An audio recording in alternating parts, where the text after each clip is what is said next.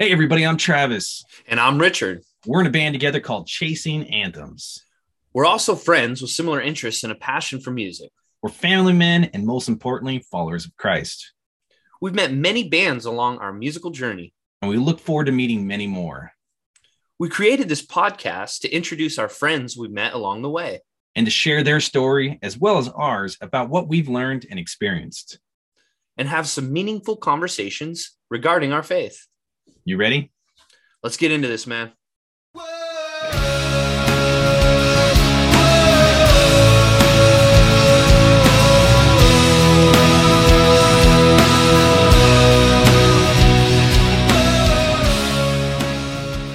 Now recording for quality assurance. All right, here we go. Hey guys, what's going on? Chasing Anthems again here with another podcast. Super excited today. We have Plushie from Eugene, Oregon. We got Cody and McKenna. How you guys doing today? Amazing. Right. Awesome. So the first time we saw these guys, we were in the Nashville Extreme Tour event. We walked into the big area where, like, a multi-purpose room where they were holding a bunch of speakers and different bands playing, and we walked in and the first thing we saw was these two guys up on the stage, and, you know, him and his girlfriend, and we didn't know that they were dating at the time. In fact, one of the ladies came in and she goes, "Hey, you know, is this your boyfriend here?" And she quickly was like, "Yep, he's mine." Oh, and yeah. Then it was like, oh man, it was hilarious. Ladies, he is off limits. He's mine. Like, there's many like it, but this one, he's mine. Richard and I, we both looked at our wives and we're like, "How come you don't ever say it like that? You don't say it like that." I kind of feel like they're like, they question it a little bit, you know. But you were like definitive. That was smooth. That's mostly because people usually think I'm his younger sister. So. Oh, you got to clarify out the gate. This is not how that is going down. Face of a 12-year-old, so I gotta just be like, "No, I'm an adult, I swear." I promise. You can card me. Yeah. Hey, as you get older, you appreciate, you know, looking younger. Richard just turned 30 and people think he's 40, 45 everywhere we go. So they still card me for beer. Don't even listen to this grandpa. This guy had gray hair when he turned 18. Let's I had kids at 18. Let's get back to Plushie, right? That's what people really are tuning in to hear. That's what they want to listen to. Absolutely. Well, that was it. So we walked in and it was they were being showcased, right? So they got to play a few of their tunes. And man, dude, how long have you been playing guitar? You were like up there just shredding. I've been playing guitar for like, I want to say 13 years now. I've been in bands since I was like 12 is when I started. Nice. Ain't nothing new. This ain't nothing new for you, man. You came out and just shredded, and you looked like so comfortable too. Like, you had the facial expression, and you were just like so lively with it. And the music was sick, man. I was hooked from the start. Yeah, and for those of you guys that are listening, Plushie, or at least when we saw them, it was a 3-piece, right? And that's really hard to do, is to have a really full sound with just 3 people. And as a guitar player and former bass player, dabbled in a little bit of everything, like, that's really hard to do, to create that full sound. Like, we get the advantage of, you know, Richard, you typically will play the acoustic guitar, and then I layer in the electric on top of that. And that kind of fills in those gaps for you to do the lead. But like, man, like, you really just crushed it when you went into those solos. And I think actually when you guys performed, you were the first group that everybody like bomb rushed the stage. It was like Travis Scott's show, man. Everybody just rushed up there. And mosh pit. There was a mosh pit too, wasn't there? I think there was a mosh pit. They were moshing crazy. It counts though. It counts. Was fun. It was a lot of fun. It was crazy. It got people out of their seats instead of like, "Oh, we're just watching, you know, we're being entertained." To where like everyone felt like they were a part of something. And I think as a performer, like, I don't know about you guys, but like, that's when you come alive, in my opinion, is like when other people are feeling your music and that energy starts flowing, and you're like, that's what live performance, in my opinion, is all about, you know? So where did this name Plushie come from? Like, where did that start? So the name Plushie came from we were trying to decide on a new band name. McKenna had not joined yet, and I was with some of my old bandmates from a previous project. And we were, I was deciding, like, I want to do classic rock, and I want the name to be something short and memorable and kind of something that leaves, like, a feeling in your mouth when you say it. So, like, Plushie. Yeah. It's just, it, like, it creates a texture when you think about it. And it's, like, it just made sense for branding to me. I was like, yeah, Plushie. Yeah. And you guys are Grungedelic? Yep. Yeah.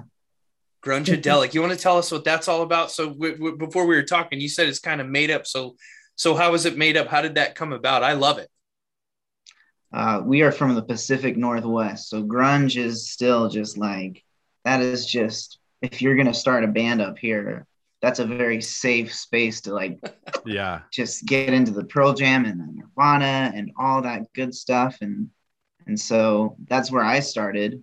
And then as I kind of grew into my own sound, I'm like, I want to do more psychedelic and then mash it together because those are just two genres that I really enjoy.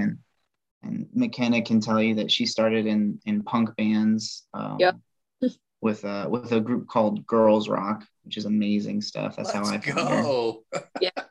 I actually started playing guitar back when I first started. I played in a couple like punk grungy bands, just a bunch of teenage girls playing really loud rock music through an organization I work with called Girls Rock. Yeah, it was a crazy way to get a start, but it kind of, you just jumped off the deep end with that. Is Girls Rock still around? Yeah, it actually is. That still a thing? Yes. Okay, yeah. Okay. They just ended up getting like their own building.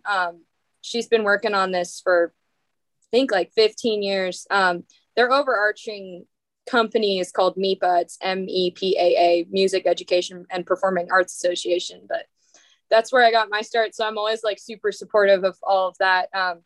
It's pretty much just they put on like free workshops for kids that want to learn how to play music. And my best friend got into it. He's like, hey, come to this thing. I'm like, okay. And then I was just hooked.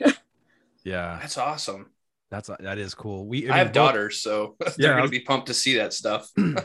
I was going to say, yeah, we both have kids and we're always constantly looking like, how do we get them involved? And we actually have a really cool school nearby. It's called the Murphy's School of Rock or Music. Sorry, not rock, but they have a kids band as well. And so on Friday nights, they invite all the local kids to join in a band. And it's really exciting because it's like, we were at that point, not that we've arrived anywhere or something like that, but like going back to those informative years where you're like just getting excited and that spark of like, you know, connecting the dots between like chords and songs and starting to get off the ground.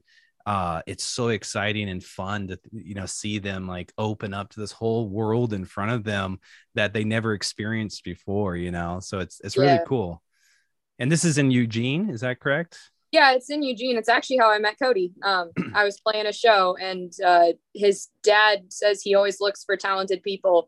And I guess they picked me out. And when their bass player left, they're like, hey, you want to join? And I was like, okay. Because I didn't have serious projects at the time. So yeah. Like, you're a really good guitar player. Is there any way if we took two strings away, would you still play with us?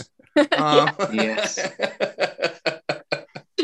What does the music scene look like up in Eugene? I've spent a little time in like Bend, which I think very highly of. That was a really fun place to go visit, but Eugene I haven't. So what's the music scene up there look like? You know, it's right now it's impossible to book a show just because of COVID and stuff. And we don't have a drummer, so hasn't happened in a while. But it's a lot of like you are either going to go to like a grunge show or a rap show. There's nothing in between. Really interesting. Like underground punk stuff. But a lot of it's a little bit, I don't want to say dangerous, but I kind of steer clear of a lot of it. There's some interesting groups in the music scene that, you know, a lot of the local bars are great places to play, but a lot of like the more underground punky places, I'm like, I'm okay. I'm good. Yeah. But over here. Yeah, rock and roll's a tough sport, man. Yeah. We've played some sketchy places ourselves. There's a famous bar in Fresno called Strummer's. And Strummer's, if I remember correctly, he was a punk rock. I think Green Day played there. Isn't that what they said? Green Day played there. So we were excited. We're like, oh yeah, Green Day's played here. We get to play where Green Day played. But I think Strummer, I can't remember the guy's name. He was a guitar player for like one of the big punk bands. And I can't remember. And people will add in the comments that, you know, that was a silly question because it's easy answer. But anyways, moving on, we go play there. And, you know, we profess to be a Christian. Well, we're Christian country pop kind of group. You know, we play a little bit of everything. And so we show up at this place and there's cops just circling the building. There's two bodyguards. And we go in and they're playing like hardcore rap. They wanted heavy metal too. On top of that, it was supposed to be like a heavy metal show. And the guy who was like the promoter was like head to toe tattoos came out. And I'm like, should we just leave right now? Like, we didn't even lock my truck. We're gonna get like escorted out to our cars leaving. Actually, ended up being an amazing show. Richard got invited home. Some like 80-year-olds wanted him to spend the night and stay with them, but aside from that, it was, we take our wins where we can get them here in California, especially in COVID season as well. So we could relate to playing some like really seedy places that we're like, maybe we should just hang this thing up right now and go home. But that's how it is on tour. Oh, that's your favorite? Yes, I love dive bars, and I love when the crowd looked kind of like try to impress me, because that's a challenge, eh? It is. Yeah. It's like crusty, and we play there a lot, but it's a little crusty, but it's also it's lovable.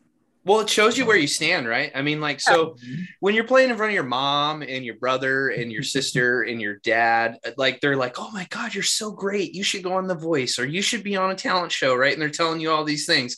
Yeah. Then when you go to these people, though, and they don't know who you are from Adam, right. Like, they have no affiliation. They don't have to tell you that you're good. If you can like impress those kind of people, that's when you know you have something. And ultimately, that's like when you're like, okay, if these people are going to accept me, you know, and they don't have to, well, then maybe what we're doing is pretty good. So I like that as a judge as well. Although sometimes it is it's more scary than for Trav than me. I happen to be a purple belt in show shoe, so I'm not extremely scared, but Travis, you know. Yeah, he was in like the 8-year-old class. Slow learner. That was his competition he was fighting against. But no, it's fun to, I mean, we also have to know when to pivot a little bit. Like when you show up and you kind of assess your audience, you're like, okay, I guess we're cutting that from the set, and we're going to add this one in. And it kind of goes with, like, I think becoming more of a seasoned performer and, you know, kind of taking your licks when you need to, but also pivoting and playing the songs that, you know, are going to appeal to that crowd. So we try to do like, we'll add in, like, drop some raps here and there just to kind of throw people off a little bit and see, are they feeling it? Are they not? And then kind of going from there.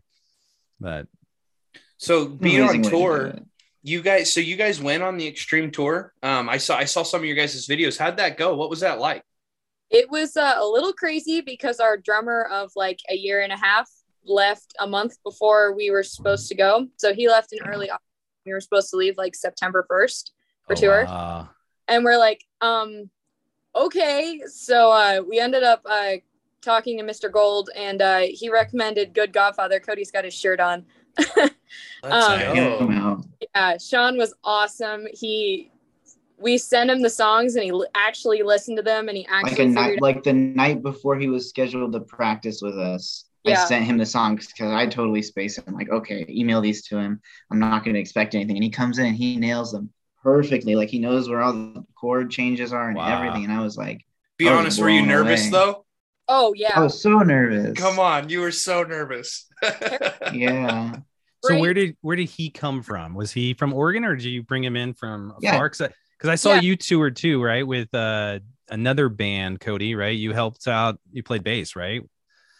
Yeah, I was playing bass with a band called Fuzz Huzzy, who are at the Objective. Like the best. And names. If you If you were lucky enough, you got to see them probably playing in the parking lot. They have some amazing, like, parking lot material is what I think of it as, because yeah, they just get an acoustic guitar and sing some songs and just, like, they just rock it and make everybody want to come listen. And yeah, it's like, it's pretty cool. So parking lot material, hashtag parking lot material. We're going to take that. That's we hilarious. Are learning all sorts of new terms today. Yeah, this is great. Yeah.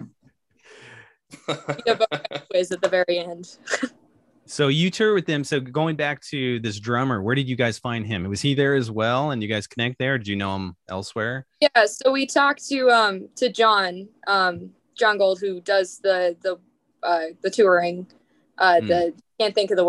the West touring. I can't think of the word. Anyways. I think he does all of it, but yeah. Does he do all of it? But yeah, John Gold. Either way, he's one of the people in charge, and he was helping us out. So we texted him. Sheridan, sorry, we keep talking over each other. Oh, you guys are fine. We do it all the time. From Sheridan, so only like hour and a half away. So he drove down here and met us, and yeah, he was great this summer. Especially by the end of it, we were so tight because we practiced every single day basically. Yeah. So he shows up a day before you guys are ready to go. Pretty much. And kills it. Yeah. It's like, I think we practiced like a week before, but I had sent him the tracks. So he only listened to them for like one night before he practiced with us and then killed it with us. Wow. That's amazing. We might need his number. No kidding. What the heck? He's a little eccentric, but he's super cool. Hey, all musicians. I mean, if you spend any time with Richard, you would... You'd feel real bad for me and his wife. Well, I mean, it's one of those things when you're out on the road, things always happen to somebody. Yeah. Right. Yeah. Unfortunately for Travis, it seems to always happen to him. And I always get out scotch-free. I feel like the mother, the father, and the grandfather just dragging a 30-year-old toddler with me everywhere. I have to make sure that he brought a guitar cable. He has a pick. He's checked the battery in his acoustic guitar. Green M&Ms with the Red Bull. And he's playing in the right key, you know. Oh, yeah. Well, I use a capo a lot. And so, like, it's very important for the rest of the band to know what fret I'm putting the capo on. And we found that out the easy way, and we found that out the hard way. That's a hard lesson. Yes, we did. Drummers, it never bothers drummers. Like, they're good. But the rest of the band, they're usually not cool with the sudden capo change. You know what I'm saying? Moving on. So tell us more about this tour, because I don't know if you guys knew this or not. We were actually on the bill, I guess you'd say, to do the West Coast tour that you guys participated in. We had some work conflicts, so ultimately didn't work out, but I was always, we were always curious, like, how was it? How did it go? Like, what did we miss out? It was a lot of work, if I'm going to be totally honest. It was pretty tiring. But you end up like really connecting with a big group of people that are all just, they're just such good people. Like, you just love them all. And I mean, you know them for a month and you're like, I would like invite these people to my funeral. Like, they're just the best people you've ever known. Like, we made some really good, genuine friendships. We worked really hard. We slept not enough. But it was super rewarding. And I mean, the whole, goal behind Extreme Tour is to try to reach out to people who don't feel reached out to. And it was just so cool to get to participate in it. Would you guys do it again? Absolutely. Oh, yeah, definitely. So for those who don't know what the Objective is, and honestly, before we went, we didn't really know either. We had heard from some friends who were invited. So we had a little background going into it, but what was like, if you could explain, like, what would you guys do? And then what was like the outcome? Like, how was it received when you went to the different locations? So like, going out from the Objective where you're playing for like a bunch of musicians who are also like interested in doing this tour, and then going out to playing the tour is really different because your crowd is all of a sudden like, maybe some of these people have never even been to a concert before, and this is the first concert they've ever been to in their life. And that's really different from them and their perspective. So a lot of them will either be like so excited about this and like just freaking out, or they'll just be like, they'll be like acting cool and like chilling out. And then after the show, they'll be like, that was the first concert I've ever been to. That was really cool. So what were some of the places that you played? Like, were they skate parks or churches, or where were you guys going to? We played a lot of like just public parks. So we just, they'd get the permits kind of wherever you could get them. We had two shows that they couldn't get permits, and we played at the church that we stayed at, because you stay at a church when you're on the road. And like in the pews, like full on just... Yeah. Really? Push the chairs back and sleep right there. That would not have been well for me. But he did, I think, but I know... Or wherever the host house is. So. Yeah. But yeah. So you guys played the churches, but the rest were public parks, and I think we had... Did we have a skate park? I can't remember now. We did a lot of skate comps. I don't know if we ever played inside a skate park, but we played a lot of skate comps and across from the skate park. Our very first show that we played was like, there was the basketball court, the basketball court, and then the skate park. So we were kind of playing towards that direction into the bowl where everybody was like skating. That was a really wild skate comp. Some guy with a dirt bike came in and started shredding in the bowl. Oh my gosh! The skate park. Nice. He did a flip at the end and then just drove off. Like, I don't know. But you should have had him come back for when you guys were playing. Yeah, right. Do a little Kid Rock action or something. Yeah, that was crazy. I forgot about that till you said it. The guy with the flips. That was wild. That was wild. And it was this all in Oregon, or would you guys come down to NorCal or? That was in Washington. So we started in Washington. Where was it? It was like Bingen and White Salmon and Battleground. And I think that's. And then we had one in Alturas. So and then we ended in we didn't end in Alturas, but we went to California and then came back up South Oregon and ended in Klamath. Yeah, Cali. I wouldn't consider that really part of Cali. That's more of the Jefferson State. And that's a California joke for you right there. We're all trying to break free of this state as much as we can. We would love for Oregon to accept us, but I think our application has been lost in the mail. Thankfully, because our snail mail. My roommate's from California, and I'm always making California jokes because I'm born and raised Oregonian, and it gets really bad. Oregonian. That's another new one. I say Californian all the time. I don't know if that's a thing, but I say California. Oregonian, huh? That's what's like, yeah. We even say like Eugenians, because Eugenians are different from like Roseburg, like or Portland. Oregon is different in its places. Are pretty similar. Do you have your own language too? Can you speak some of the native language there in Oregonia? Richard, a lot of it's really similar. We live in a town called Copperopolis. Believe it or not, we get questioned all the time. Richard has not left the 10-mile circumference that makes up this town. I try not to. So, and it's like the sunniest place in the world, but he has translucent skin. I glow in the dark is what he's saying politely, So to not be familiar with Oregonian, that doesn't surprise me. But I did feel like every time I go to Oregon, there is this pressure to not mention you're from California. Really? Oh, yeah. That's anywhere. Oh, yeah. Isn't it really true? Oh, my goodness. We're always talking about the Great California Migration and how much it annoys us. Oh my. Actually, I have a bunch of friends that moved to Oregon, so I guess that really makes a lot of sense. You cover your plates. Your lighter colored hair. You try to get a little whiter. Don't get out in the sun as much as you can. So I don't have a problem with that.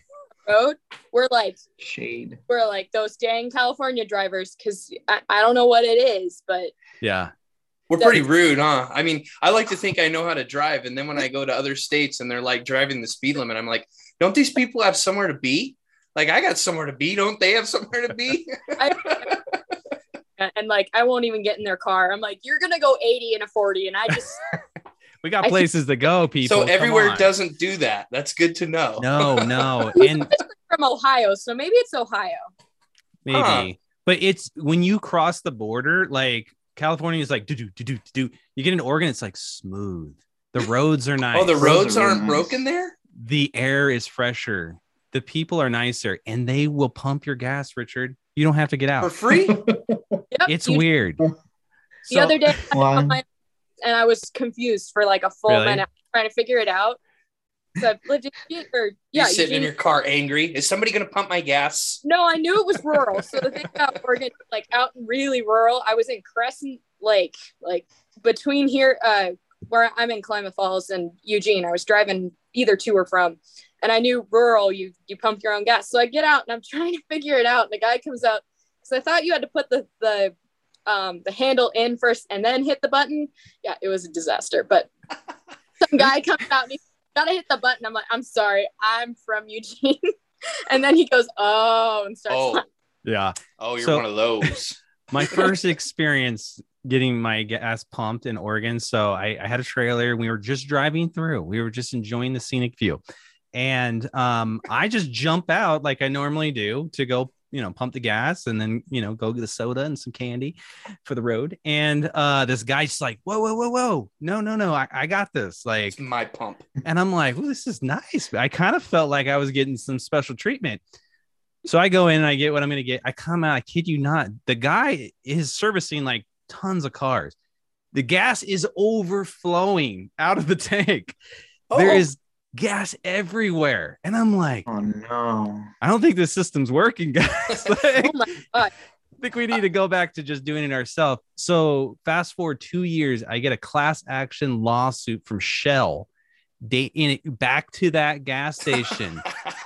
And I got like 20 cents or something like that from some lawsuit. I'm not even kidding. Like, and I'm my gosh, dude. So maybe everything's not better in Oregon, but I was just going to ask that. What if you only have $20? You get out and the guy's like going to pump your gas. And like, I'm like, man, I just want to put $20 in. Is that allowed? Or are you supposed to tip the guy? No, you're not. You don't tip him. Okay. 20 and say 20 a regular. Dude, Richard, he saw my plates and he's like, we're topping this guy off. We're topping him off, whether he likes it or he needs it. Their gas down there is too expensive. It went from a $50 bill to a $150 bill real quick. And you got 20 cents in the lawsuit. Right. I think they won. The left does to get the refund there. Yeah. What's the scam? I did not feel wanted. Oh man. So I've learned a few things about Oregon. I know that I don't have to pump my own gas. It sounds like country pop isn't going to work. So there's only a few of our songs where you're rapping in it that we can play up there. Is the food good? Actually, I say that it's a lot of like grunge and stuff, but there's a fair amount of like country pop stuff. Our good buddies are like super folksy and they actually do really well. But the food is amazing. Amazing. Well, that's my most important thing. I have to sustain this dad bod that I have that I've created over the years. So food is probably on the top of the priority list everywhere we go. Oh yeah, food's great here. If you find the right spots, there's some good stuff. Yeah, I've been to Portland and the food. I don't know if you guys are against Portland because each city is like its own country in Oregon. Portland was off the hook as far as food. That taco truck or food truck area. There's like 50 food trucks, Richard. You could just get a churro, a taco, and an enchilada, and a burger in one sitting. It's pretty phenomenal. But Portland, getting back, half not fun. Portland's a different beast, and I don't think I was ready for that either. Quick story there. I went into the bathroom real quickly, and I walked in the stall, and a needle rolled out from under me, and I said, "No, I'm good. I think I can wait." They were just being generous. It sounds like another generous thing that Oregon has to offer, Travis. Yeah, we got lots of those hypodermic needles. And he was having quite a time, like destroying that bathroom. Like I faint to needles. It would have rolled under the deal, and somebody would have had to come pick me up. Yeah, I just walked out and said, "Let's go. I think we've seen all we need to see in this city. This is good." Yeah, myself. So. I think so. This would be because this conversation goes so good. We do this thing on every single one of, well, not every one of them, but a lot of the podcasts. We love to bring it up. There's a time where every band, when they're touring and they're doing different things, and you guys have a lot of shows under your belt, it sounds like, where like you have just a bad show where something happens, where it's like something super embarrassing happens, or, you know, because not everybody's blessed with the opportunity of a drummer who listens to your songs 3 times and comes out and plays it perfect, right? It doesn't happen every time. So you had those nightmare shows. Do you guys have any stories where there was that one show where this happened and that happened? I mean, what you guys got? I know you got one. Oh, I at least have one. There is one gay bar that I know of in Eugene, and we got invited to play there, and I was super hyped. I was like, this is going to be so much fun. Like, there's going to be, like, drag queens and stuff there. It's going to be a blast because our music's so ambitious and colorful. And, you know, we're always up there with bright colors. We thought this was going to be a total blast. Our drummer, which was the drummer before, was a little worried. He was a little like, ooh, but I was super hyped. I was like, this is going to be a blast. Me too. So, and it was not. So we get there. And we're like trying to figure out a spot to park and stuff. And we ended up paying for parking and then just parking in an alley. So it was fine. But so we're unloading amps and I look and there's a rat trap with like 6 or 7 big rats, like possum sized, just in an alleyway. I'm like, okay, that's gross, but whatever. You know, I live out in the country. I'm used to seeing, you know, dead rats and stuff. I'm like, ew, and walk around it. So we're loading in our gear. We got everything set up and we, you know. Nobody talks to us. Yeah. That was weird. Like nobody comes up to us and talks to us and is like, hey, it's Plushie, right? And they're like. Yeah. And so we like, we figure out who we're supposed to talk to a little, and they're just weird. I mean, they're just weird around us. It was like, it felt very unwelcoming. And I was like, I was expecting to have like, it be kind of crazy and a bunch of people there. There was like 4 people there and it was mostly the other band members and they were all just kind of like glaring at us. I'm like, what did we do wrong? And so we get our stuff set up because we're up first, and then they get their, was it an electronic drum kit or just a normal drum kit? It was a normal drum kit, but they were mixing it themselves, and it was very like, it was very processed. So it took them. Yeah. So they go for like a full hour. Sound checking, and Cody and I are just sitting the drums there. Oh my god, well they got to be perfect, you know. Yeah, like, oh my gosh, yeah, a full hour, boom, boom, boom, boom. I'm like, I'm gonna freak out, like why does this take so long? So their full hour of sound checking ended up taking like 20 minutes of our set time. So I'm like, and we were like, all right, we have one more song for you guys. And they're like, actually, could you make room for the other bands? And we're like, We played like 3 songs. Like we played 30 minutes of our hour set, like, or 45 or whatever it was. And we're like, okay, never mind. So I like grab our stuff and hop off. It was just, Were they receptive though? Like when you were playing, were they at least pretty cool? The crowd liked it. Okay. There was kind of this weird thing that happened. And, you know, I would go back there and play another show just to see if anything would be different. But they were having the drag queen night that night. And so I think the guy who was in charge of timing everything was kind of having to deal with people being drag queens. And they got to have the ego and the you know, they got to flaunt, and, you know, they're a little diva-ish. And that's part of the deal. So I think you gotta deal with making them happy. You gotta deal with making the bands happy, with the bands that somehow got booked on the same, like in the same 2-hour slot as like the drag show. And it was really, really interesting. And I think they were just really stressed out for some reason. Yeah, it was just tough. That's tough. Yeah, I think the most interesting part about all of that, to be completely honest, was the efficiency of that rat trap. You said there was like 7 in that rat trap. Well, so like were they all dead in that same rat trap? It was like a pile, and they were like near the rat trap. It was really gross. I was sitting here and I was like, dude, like I don't have a rap problem, but if I did, I would want the name to that venue. This is why we have to keep shiny things away from Richard. Ooh, what is that? Like, missed the whole story. They were shiny, all right. No, I got the whole story. I was just so baffled with the fact that that thing was so effective. Yeah. He's like, can you send us the brand of that thing?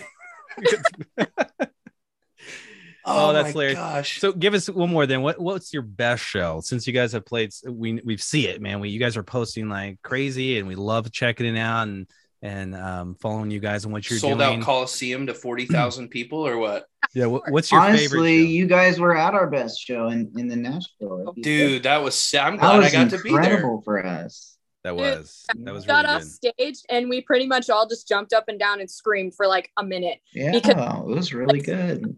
People with a standing ovation, and we were all so nervous. You guys made us see it. You couldn't tell. You guys were awesome, dude. You guys made us very feel happy that we played the small stage. Yeah, the day before stage, because I felt like we got the reception that you got at the tranny bar or the gay bar, the rat trap bar.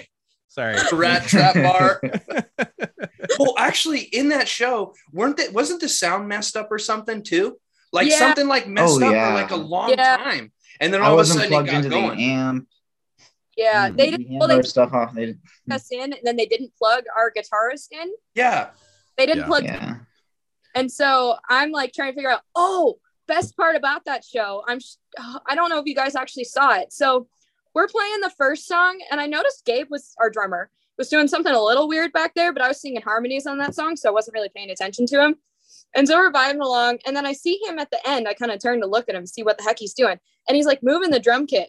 I'm like, huh, that's weird. So we go into our next song, and it's the one that starts with like the crazy drum solo thing, and I can see the drum set every time he kicks the kick. I do remember that. Yeah, I do remember that too. So mid song, I see that he kept like having to adjust it, and it was like. So mid-song, I ended up just going and like tackling the drum kit. So I'm playing bass and I like throw my shoulder into it to push it back where it should be. And then I'm like making eyes at because I kept trying to make face at the guys on the sides and they weren't getting it. So I just went and shoved the drum back and then was like, get over here. And so they fix this thing. I'll tell you what though, because part of that was they I don't know what the conversation you guys had, but when we were getting pre-staged on the night we played, they talked about, this is plug and play situation. Like when you go on tour, like they're not going to customize, your the mixing and all that kind of stuff. You just got to get up there. And I'll tell you what, like that was really good for us because most of the times we will play like, we'll be the headliner and, we get to do sound check in advance. We literally played a week and a half ago. A show very similar. It was kind of like a local community arts, award show, and it was the same situation. There was like 20 bands and basically it was plug and play. That band got off, we jumped up, plugged in, had no sound check, we had no monitors, nothing, and we just had to perform. And honestly, like the feedback we got, it was probably one of the best shows we had played recently because we were ready. We were like prepared to it didn't matter that our sound wasn't the way we wanted. It was matter like, what is the crowd? What's their perception of like, are we professional? Or are we going to sit here and whine with the sound guy? And we observed other bands that were getting into it with the sound engineer and they just looked silly and it cut into their set. And I felt like we were prepared and comfortable. Like we pride ourselves on being able to just get up there and go. I mean, I actually play worse if the monitors are too much. Like they distract me. So I'm so used to trying to just listen and watch. Yeah.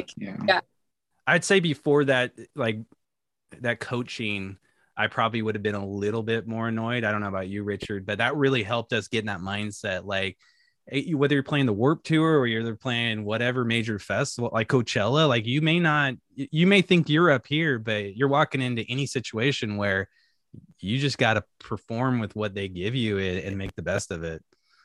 So, yep. Well, it was like that. We played down at the Whiskey A Go-Go down in LA. And it was the same thing. Like like we got on. So we were playing, before we played, we were sitting there watching all these bands that went on, and there was this younger band, like they were like probably late teenagers, and like, they were pretty good, but like, they'll tell you right then and there, like you get 15 minutes and it like we block out the stage, like in the middle of your song. Like if your set isn't like dialed in and whatever, like no. We cut you off and you're done. And so like, we're like, watch it, you know, and we're like, oh, okay. And so we had our set dialed, like exactly how it was going to be to where we finished on time and stuff like that. And we were ready to go. We were watching all these different bands, and this kid band started playing and playing and playing. And they're like in the middle of their song and just, they cut the power off and everything. This kid was like sitting there, like screaming in a cappella still. And they're like dragging him off the stage. And we were like, I was pretty nervous at that point. I was like, oh my gosh, I'm pretty sure we have our stuff down, but in case we don't, hopefully they pull Travis off first and give me a little leeway. Yeah, right. Ironically, like similar to you guys' drummer experience, we before that was the biggest show we played to date, as far as, I wouldn't say the best show or the largest show, but like notoriety wise, like that was definitely up there. But the guy that was supposed to play bass for us blew out his shoulder on a motorcycle like 2 days or a week before. I think it was the Sunday before we were leaving. Broke his collarbone or something, right? Yeah. And like we went into panic mode. We're like, oh my gosh, here we finally got this opportunity, and we're finally, you know, getting to get out there and play some real shows. And so we called every friend we knew. And finally, our buddy Jay, who's a guitar player, he stepped in, and it was awesome. It was so much fun. And so, you know, that's what's fun about being a musician and having like that community to like call up your buddies and be like, can I phone a friend, or can I phone in that favor? You know what I mean? Or I'll get you on the next one. And it's been really rewarding. So, hey man, we love hanging out with you guys. What can we plug? What projects you guys got going on? Are you guys doing any recording or videos or shows that we can help promote you guys and share? So with everybody? We've got lots of recordings kind of going on behind the scenes right now. So I would say we could plug the website, which is plushiemusic.com. Nice. And that's PLUSHIE music.com. And that's where you'll see like, when you, that's where we'll see like the new stuff as it comes out. We're working on a lot of recorded music right now, hoping to release that soon. And then shows will come. Again, from there you can kind of find like our Facebook and our Instagram, and those a lot too, and they're all basically Plushie Music on either of those. So awesome. And we have a couple songs on Spotify as well, because that seems to be the platform that everybody uses. And we're just Plushie on there. We're a little hard to find. You may have to scroll down because we only have like 2 songs on there, but there's a picture and there's 3 of us in it. You'll figure it out. Oh, yeah. We'll get it. We'll make sure it gets in everybody else's hands. And like I mentioned to you guys, but we'll let all the listeners know, there will be a Spotify playlist that's Chasing Anthems and Friends. Plushie will definitely be on there. And we hope you guys show these awesome folks some love and sharing with all your family and friends. And anytime you're in Oregon, hide your plate if you're from California and come visit these guys at the Rat Trap Bar. Coming up real soon. Yeah. And don't pump your own gas, or else. No, don't pump your own gas. Or else. This has been the most educational and fun interview. So we thank you guys so much, and hopefully we will connect again real soon. Yeah, thank you guys. All right. Thanks, guys. All right, guys. We hope you enjoyed this podcast. If you're an artist interested in joining the conversation, or would like to share your feedback, please email us at chasinganthems@gmail.com. We hope you have a blessed day, and we'll catch you on the next one. Peace.